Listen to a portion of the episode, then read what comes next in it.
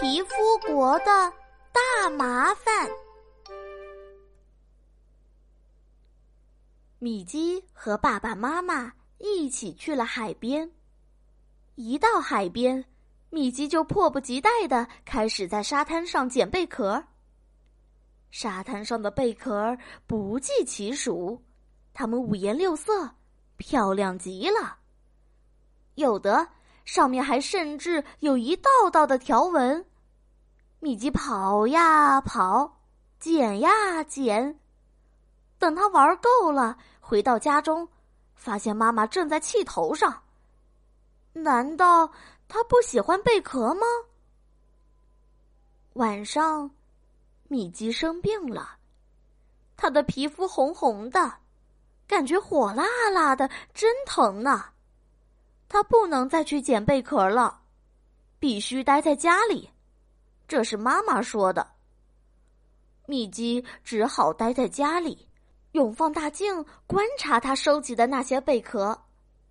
突然，他发现他的手指头上好像有什么东西，是什么呢？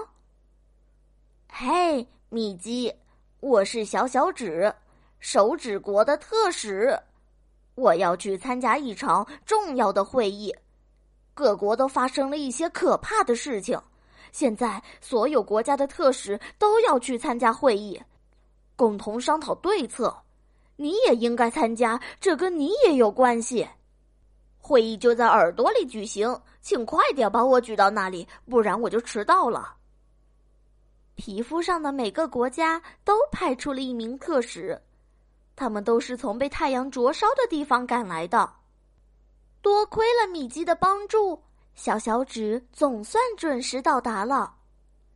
一位特使说：“我叫小宽肩，来自肩膀国。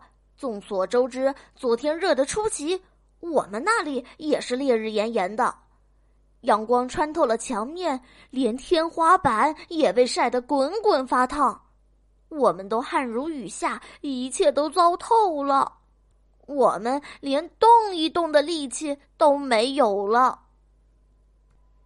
鼻子国特使吸溜鼻站起来说：“呃，没错，我们那里也是如此啊。有些公民实在是忍受不了那么强的阳光，收拾行李都出走了。嗯，谁能帮我们重建被晒伤的家园啊？”说完，便坐下了。头脑国特使砰砰头，迫不及待的起身发言：“啊，呃，情况十分危急呀！我们大难临头了。我接到了来自全国各地的损伤报告，呃，整个国土都被阳光晒伤了。对此，我们必须采取一些行动。嗯，但是我们能够做些什么呢？”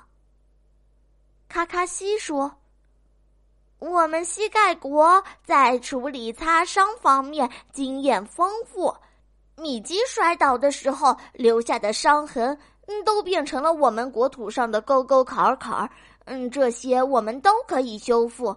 可是对抗酷热，我们是真没有什么办法呀。”圆圆度说。我们肚子国善于处理蚊虫叮咬，如果蚊虫叮咬我们的国土，叮掉的地方就会形成一个小丘，我们就把它铲除掉。有时候这很不容易呢，因为米基会去挠痒痒，我们必须马上闪开，才不会被它压扁，这样费的时间就要长一点儿。可现在。我们嗯，该拿晒伤的地方怎么办呢？脏脏脚镇定地说：“我们脚丫国经常被厚厚的污泥淹没，我们必须不停的挖。但无论怎么挖，污泥都会再次覆盖我们的国土。这时候呢，只需要耐心等待，等到米基洗脚的时候，污泥就会消失啦。可对于晒伤，我们也一无所知。我们国家大多数的时候都晒不到太阳。特使们都沉默了。他们该如何对付炎热和晒伤呢？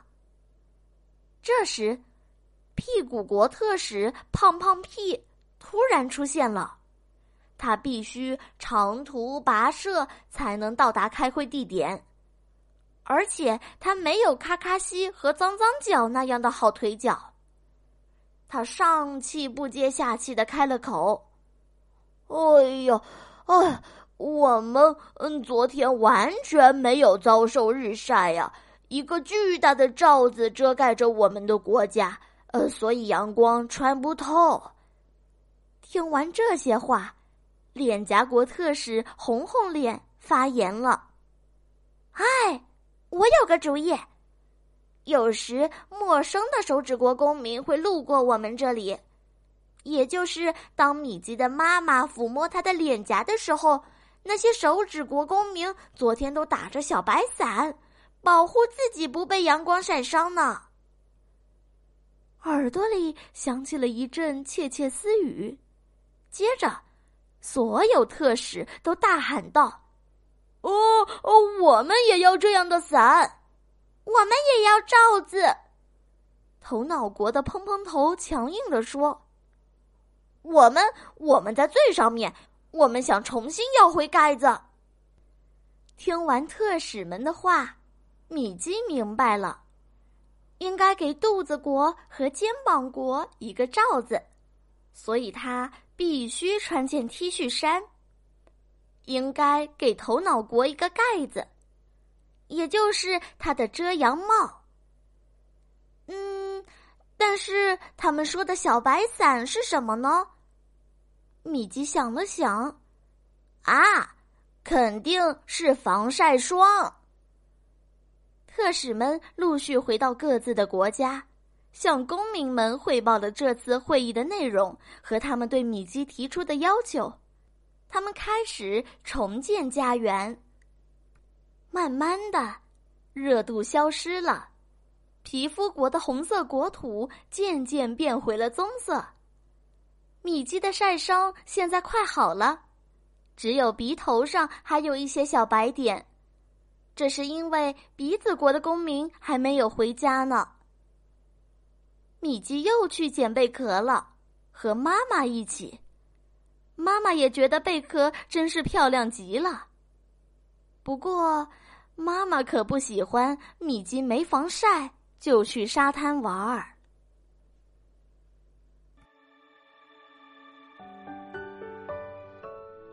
好了，故事讲完了。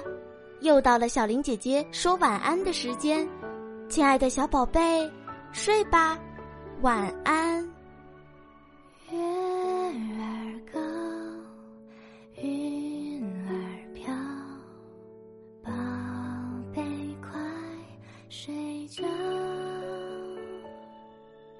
站在妈妈温暖怀抱，梦儿静悄悄，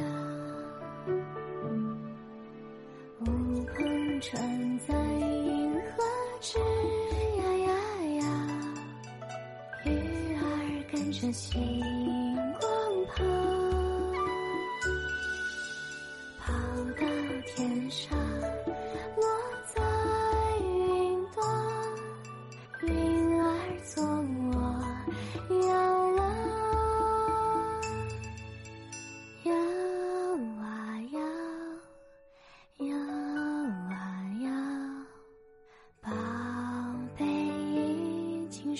着，